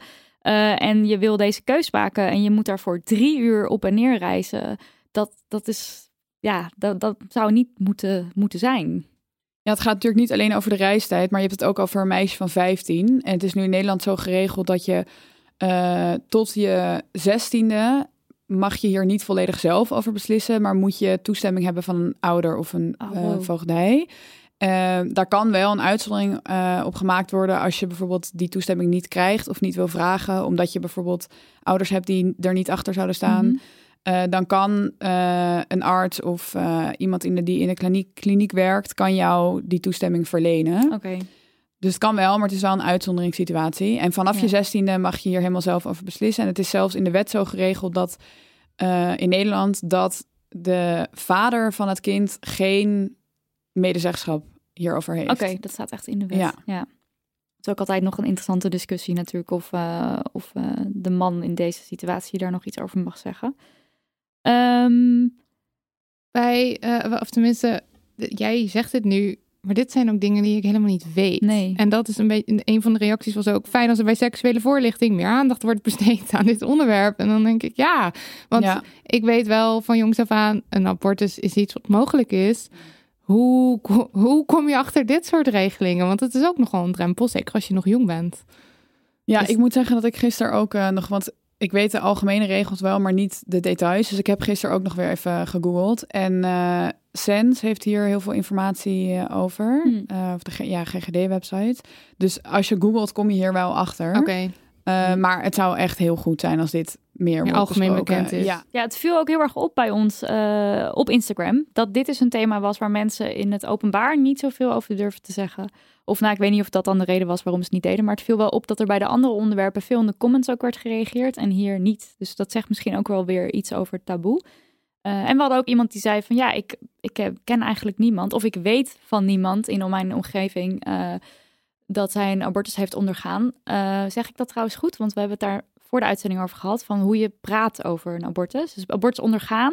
Ja, En niet abortus plegen, laten want dat-. Ja. Ja, want dat Ja, abortus eigenlijk- laten doen ook. ja, kan ook. ja. Ja, Als je maar niet het woord plegen Precies. gebruikt, want plegen wordt heel erg geconnoteerd met moord. Ja. en criminaliteit. Ja. Ja. Ja. Ja. Eh, maar ja, dat, zij zei dus van dat, dat het daar haar opviel. En eh, voor mij geldt hetzelfde. Ik eh, heb geen idee. Het is ook niet dat ik zeg van, eh, nou, ik kom het allemaal maar vertellen. Maar het zou fijner zijn als dat wel meer was hoe het is. Ja, ik kan me nog herinneren dat ik een paar jaar geleden had ik een collega en zij vertelde misschien in het, in, in het eerste uur dat ik haar ontmoette, voor het eerst ooit, over dat ze eh, twee keer een abortus had laten doen.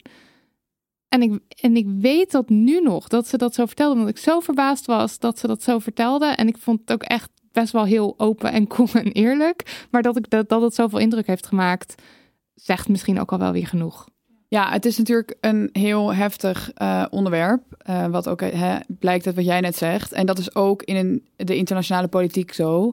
Eh, in de summit in Nairobi is het ook een onderwerp wat eigenlijk bijna altijd door Nederland of door de meer progressievere landen op tafel, eh, op de politieke tafel wordt gelegd. En er zijn heel veel landen die daar überhaupt niet over willen spreken, die het, die het onderwerp totaal vermijden. Ehm, en daarin zie je ook gewoon dat het, het is echt een controversieel onderwerp. En het moet echt actief op de agenda worden gezet om te zorgen dat we hier beleid op kunnen gaan maken en dat we het beleid wereldwijd kunnen gaan veranderen. En dat is iets waar eh She Decides hard aan werkt, waar de internationale eh, lobby vanuit Rutgers hard aan werkt, waar de overheid van Nederland hard aan werkt. Ehm, ja, het blijft gewoon een, het blijft gewoon, eh, een zwaar onderwerp. Ja, en dus niet alleen abortus wordt besproken eh, op, eh, of de toegang tot abortus wordt besproken op de Nairobi Summit, maar alle onderwerpen die we hier vandaag in de podcast hebben besproken en waar we ook jullie input voor hebben gevraagd afgelopen week. Eh, dus ik zal, heb alle jullie input gelezen en ik neem het allemaal mee in de aanbevelingen die we schrijven. ehm, om hopelijk het beleid te kunnen beïnvloeden. Dus ook nogmaals vanuit She Decides super veel dank voor al jullie input. Echt heel waardevol.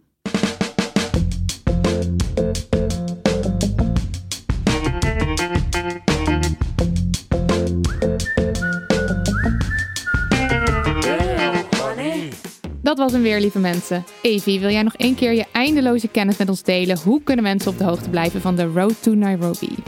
Luisteraars kunnen Rutgers volgen via Instagram en Facebook. Je kunt je ook inschrijven voor de nieuwsbrief van She Decides om Floortje te volgen. Dat kan via shedecides.nl.